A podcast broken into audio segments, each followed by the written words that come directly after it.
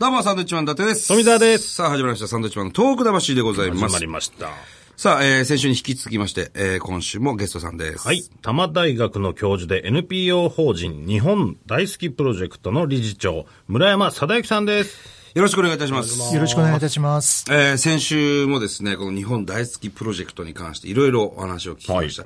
日本の伝統文化を、えー、今の日本の若い、若いというか、まあ子供たちにですね、そうですね触れさせる。まあ例えば和紙作りですとか、えー、紙芝居とかね、影絵とか、藍染めとか、これはもう非常に、えー、いいですね、これ、プロジェクト。うんまあ、伝えていくというか、えー遊ばして。そうそうそうそう。ね昔学んでいくと日本っていうのはこういう文化があるんだよっていうのを触れさせるっていうのは非常に僕も嬉しいなと思いました。はい。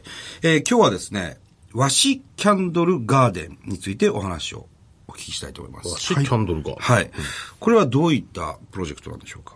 これはですね、はい。あの東京ミッドタウンで、はい。あのやっているイベントなんですけれども、はい。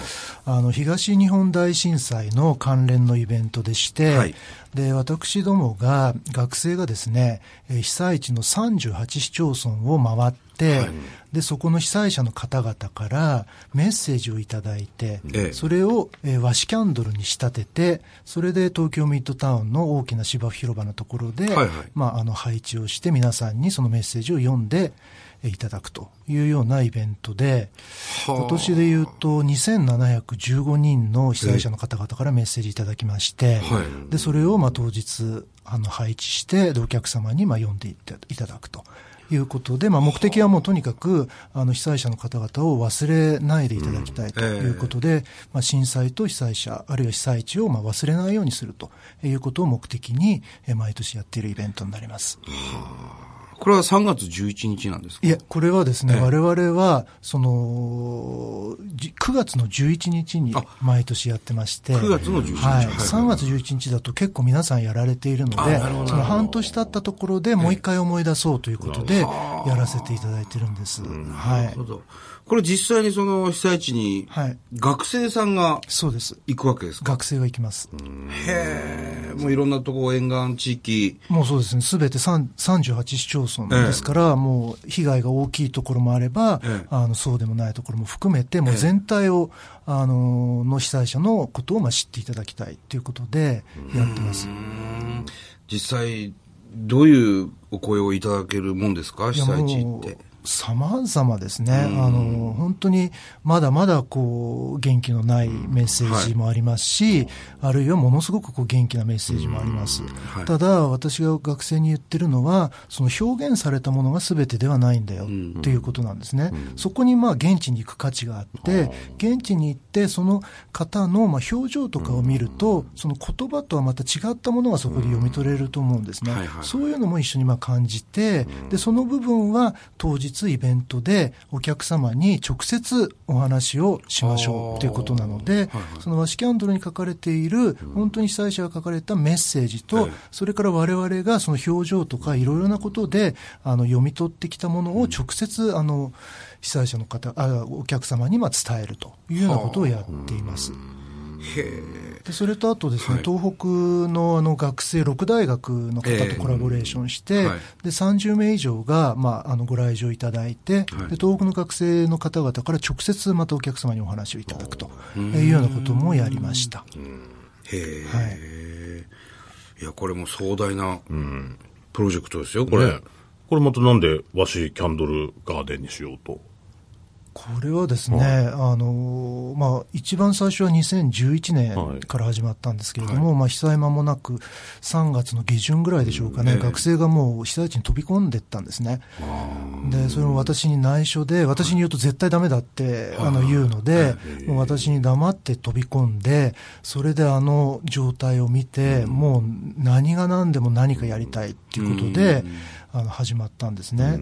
で、まあ、何ができるか、もちろん瓦礫の処理とかいろんなことができたんですけれども、やっぱり我々はイベントをやっている、まあ、ゼミなので、イベントを通じてな何かの貢献ができないかっていうことで始めて、で、我々もともと紙をすいていたので、ですでしたら、まあ、これを、まあ、そのすいた紙にメッセージを載せて皆さんに見ていただくと。で、それも、まあ、日本の伝統である、こう、ろうそくを使って、それで、こう、静かな、まあ、夜に、そういうメッセージを皆さんに読んでいただくっていうのがいいのではないかと、えーいうことで、まあ、和紙キャンドルということに、まあ、なったんですけれども。ははい。ですから学生がもう一枚一枚、もう本当に心を込めて手ですいて、はい、8000枚ぐらいすいてますかね。8000枚？はい、はい。いや、すごいな。うわこれ、み読みたいですもんね。これどういうメッセそうですね、本当にもうージ全部読んでいただきたいあるのかね。はい。これだ、要するに被災者、被災地の皆さんからはい、全国に対してのメッセージだったり、はい。その自分を奮い立たせる言葉だったりってはい。い。うのが並んでるんですね。そうですね。はい。へえ。なんかこう、おわーって思った言葉ありました？あのーその言葉自体としては、まあ、先ほど申し上げたように、あの、絶対に魚屋に戻るとか、まあ、そういうまあ力強いあの言葉がやっぱり何名もあるんです。要するに自分の昔の仕事に戻るっていうのは、まあ、私としては本当にあの強い、メッセージとして強いなというふうにあの思ってます。で、そういうのがいくつもあるので、まあ、各県に、あ各市町村に、まあ、一つ以上は必ずそういうメッセージがあるんですね。でそれに非常にあの感銘を受けますけれども、まあ、先ほどと同じ話になりますけれども、そうじゃないメッセージの中に、この背景には何があるんだろうってことを想像すると、もう、ちょっと何とも言葉にならないっていうようなことですかね。ですから、なんかこう言葉で理解するだけではなくって、まあ、感じる、あるいは感じていただくっっていうことをちょっと目指しているイベントなんですね。なるほど、はい、これはちょっと行きたいですね。これは屋外でやるわけですよね。はい。まあ紙に火ですから、はい、雨とか大丈夫だったんですか？もう雨が大変です。あ大変です。はい、やっぱり初日初日降りまして、はい、それで和紙っていうのは雨に濡れるともうすぐダメになってしまうんですね。すねはい、はいですからもう、これを守るのにもう3の必死で,え、でこういうメッセージが書いてある和紙と、え、それからちょっと別の場所でこう労働でですねずっとこれも1500個ぐらい皆さんを導くために無地の和紙も並べてるんですね。なるほど。でそっちを後回しにしてメッセージの和紙も世界に一つしかないので、これをとにかく何が何でも守れっていうことで、もうみんな一斉に走って、それでこう守るっていうことをやりましたね、まあ、これはもう事前にその可能性があるってことで、まあ、ある程度マニュアル化してですねそれでも必必死にもう守るっていう感じですよね。はそれをご覧になってなんか声をかけていただくお客様もいて、感動したよとかって。ええ そうですよね。はいこれ、ね、びしょびしょになっちゃったらな。そうなんです元も子もないですもんね。何千っていう数ですもんね。本当にそれが大変なんですね。いやーこれぜひ見たく、見たいですね。これ、ぜひまたやりますんで。いつやりますか？これ。また9月。えっ、と、来年の9月来年の9に、月まあ、やるって確約はな、ええされてないですけど、まあ、目指してますし、あと、まあ、場所が、あの、多摩大学、我々のキャンパスで、今度12月11日に、あそうですかえー同じように和紙を並べて、ははははえー大きなイベントを、あの、やります。はい。ぜひ皆さんにお越しいただきたいと思いますけど、そうですね。はい。あのーまあ、震災から、えー間もなくというか、あと3ヶ月ぐらいで、丸5年ですけれども、そのメッセージの内容もどんどんどんどんこう変わってくるんでしょうね、はいはいこうね。年がはい。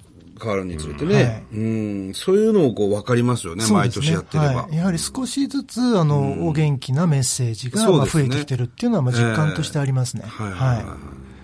ただ我々はもう、あの、被災者の、まあ、心の復興はないっていうふうに、まあ、思ってるんですね。はいあの、物理的なものの復興はあるけれども、心の復興はないっていうふうに、あの、思っているので、まあ、あの、少しずつメッセージ、明るいメッセージが増えてますけれども、でももう、最後の最後まで我々もやろうかなっていうふうに、あの、思ってます。いや、すごく嬉しいです。その風化させないための大きな活動ですよね。はい、そうですね。はい。なんかこう、そのいただいたメッセージをこう集めたはい。メッセージ集みたいなのってあったりするんですか？あ、えっ、とですね、メッセージ集ではないんですけれども、あの、これパンフレットを作ってまして、あるんだ。それで、あの、まあ、東北、我々もそうだし、多摩大生もそうですし、はい。あの、え東北の学生なんかが、ええ。あの、思ったことを、まあ、書いているっていう、はあ、なるほそういう、ど。あの、メッセージ集もあります。へで東北の方々はまさに被災者の方々なので、まあ、こういう形でもまあ表現してますし、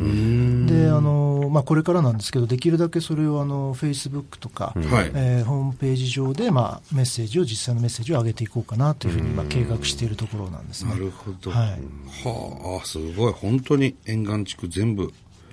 ああ、東北福祉大とかも一緒に、そうですね。東北大学とか、はいはい。東北生活文化大学。はい。へえ。あそうなんですね、はい。これはでもいい活動ですね。ありがとうございます。非常に。面白い。もっと早く知りたかったな、これはどっかでお配りとかしてるんですか？このパンフレットは。えっ、とね、残り部数が、もうあんまりないのかな。じゃあもう手には入らないっていう いや、そんなことない。そんな言い方しないでくれ。まあ、またね、原稿ありますんで、すればまあね、いくらでも入ると思いますけれども。この東北の学生なんかは、まあ、当日いらっしゃって、で、自分の県ではない県の市町村のメッセージとか読むと、非常にやはりあの他県の人の、あるいは他市町村の方々の状況がわかるっていうことで、それが非常に、あの心に残るっていうふうに皆さんおっしゃっていただくんですね。ですから東京にいらっしゃるご来場者だけじゃなくって、その東北にいらっしゃる方々にも何か心のに残るようなあのことができてるのかなというふうに少し思ってます。なるほど。はい。まあ、僕らも今もだ月1回ぐらいになってしまいましたけど、はいいろいろこう、そうですよねえーはい東北の沿岸地域行ってるんですけれども、はいやっぱりあの、未だにね、はいこう、関東だったり関西だったり学生、学生、大学生がわーっと来てくれてて、はいまあ、要するにもう、瓦礫片付けとかっていうはいボランティアはもちろんもうなくなってるんですけど、はいはいそれ以外の部分での、なんて言うんでしょうね、こう、被災地のね、人たちと。心のケアの部分のボランティアの方多いですよね。なんかすごくね、はいまだ来てくれてるんですよね。はい我々もですね、さ先ほどのあの、まあ、幼稚園、保育園へのイベントじゃないですけれども、東北の方の、まあ、子供たちに紙すきをやってもらったりとか、ええそういうことも去年から始めてまして、それをまた増やしていこうかなというふうに思ってます。ですから当日は、東北の子供たち、被災者の子供たちがすいた和紙もここに展示したんです。あ、そうなんですか。はい、すごいこうリアルな感じで、はい、そういうこともやっていきたいなと思ってます。いや、すごくありがたい活動ですね。そうですねこれはね。こうでいう学生がこういうの、プロジェクトなんか参加して、はい。卒業して、はい。そういう東北の方の仕事に就いたり、はい。こういうプロジェクトに関わるようなことをやる子供たちもいるんですか、あそれはもうあの、今現在はいないですけれどもあの将来やりたいって言ってる人たちは結構いて、で私ももうぜひこの活動にまた帰ってきてね、もらって、もうやってほしいと思ってるんですね、ただ、まあ、今はまだ20代で、もう本当にあの働き盛りなので、なかなかそういう余裕がないんですけど、みんなあの会うと、そういう中で、もう絶対いつかまた戻ってきたいなって言ってくれてる人がたくさんいます。嬉しいですね。はい、であとはあの旅行ベースで東北に行くようにはなってます。うんなるほどああ、はいなるほど。それもでもあの被災者の方々が望んでらっしゃることなので、それはあのなるべく現役生も行ってますし、卒業生も行くようにしているようです。はいいや、すごく若い人たちが東北に旅行に来る人がすごく増えてると。それはね僕らも感じるんですね新幹線ですごく多いですよ。はいいいですよね若い人たちの集団っていうかね。はいロケしてても多いもんね。多いですね。ええ若い女の子たち5人ぐらいがこう、旅行でああ宮城の、それこそ石巻ではい。会ったりとか、するとすごい嬉しくなりますけどね。はい。もうそういう人たちも増やしていきたいと思いますね。そうですね。はえっ、と、福島県の須賀川もなんかこう、ゆかりがある。あそうですね、ええ。これはですね、えー、と須賀川でですね、はい。日本の三大火祭りというふうに言われる、はい。松明明石というのをええ。年に1回11月にやってます。はい。で、あのーそこでですね、その前夜祭でろうそく明かしっていうのをやらないかっていう話になって、はいはいで、我々が和紙キャンドルを使って、ええーそういう、こう、まあ、夜をこう飾るようなイベントを、あの、4年ぐらいですかね、やりまして、はいでその時にもやはり、あの、被災者のメッセージを並べて、で、あの、同じようなことはやりました。はい。で、今、1年、2年途絶えてるんですけれども、ただコミュニケーションを取っていて、来年またやろうかって今話になってるので、まあ、ぜひともちょっとまた頑張りたいかなというふうに思ってます。なるほど。はい。ね、須賀川。鯉のぼりでも有名ですしね。あそうですねあとは、つ、つぶら屋さんの出生地ですね、はい出身地。ウルトラマンの大きなね。そうです、そうです。つぶらやプロのね。そうなんですへえ、いろんなことやってるんですね。い、や、すごく充実した2週にわたって、そうですね。なんか、あ、こういった活動をされてる方がいらっしゃったんだ。そして学生たちも、学生たちもいやいややってる人はいないもんね。みんなノリノリでね、やってるわけですね。ただちょっと回数が多いかっていうぐらい。なんせ、ね、年間230回も、そうですよね。えー都内のこう幼稚園ですとか児童館でね、もうイベントやってる何。個も先のね、準備を始めてないといけないことですもんね。同時並行的そうですよねそうですに、マルチタスクって言ってるんですけども、はい同時並行的にね勉強もできなければバイトもできないね。彼女も作れないっていう。非常にね、厳しい先生ですけどね。村山先生。まあ絶対自分のためになりますからね、後々にそういうことは。そうですね。経験ですよ。うん。まあなんか、あの、機会があればは、い一緒にこう、いやもうぜひぜひぜひぜひ。ぜひぜひ。もうぜひ本当にお願いいたしいや、ます。こんなに東北のことをやってくださってるっていうのはね、非常に、あの、はい嬉しく思いまはい、したもう。ますます頑張りますので、はいはい、ぜひよろしくお願いいたします。ますます頑張るって。学生が、多分、年間300日ぐらいやることになると思うけどね。ね、正月も実家帰れないぐらい、ね、勢いで、ねえーイベント。日本人、えー日本大好きプロジェクト。いいプロジェクトでしたね。そうですねはい。勉強させていただきました。えー村山貞之先生、どうもありがとうございました。どうもありがとうございました。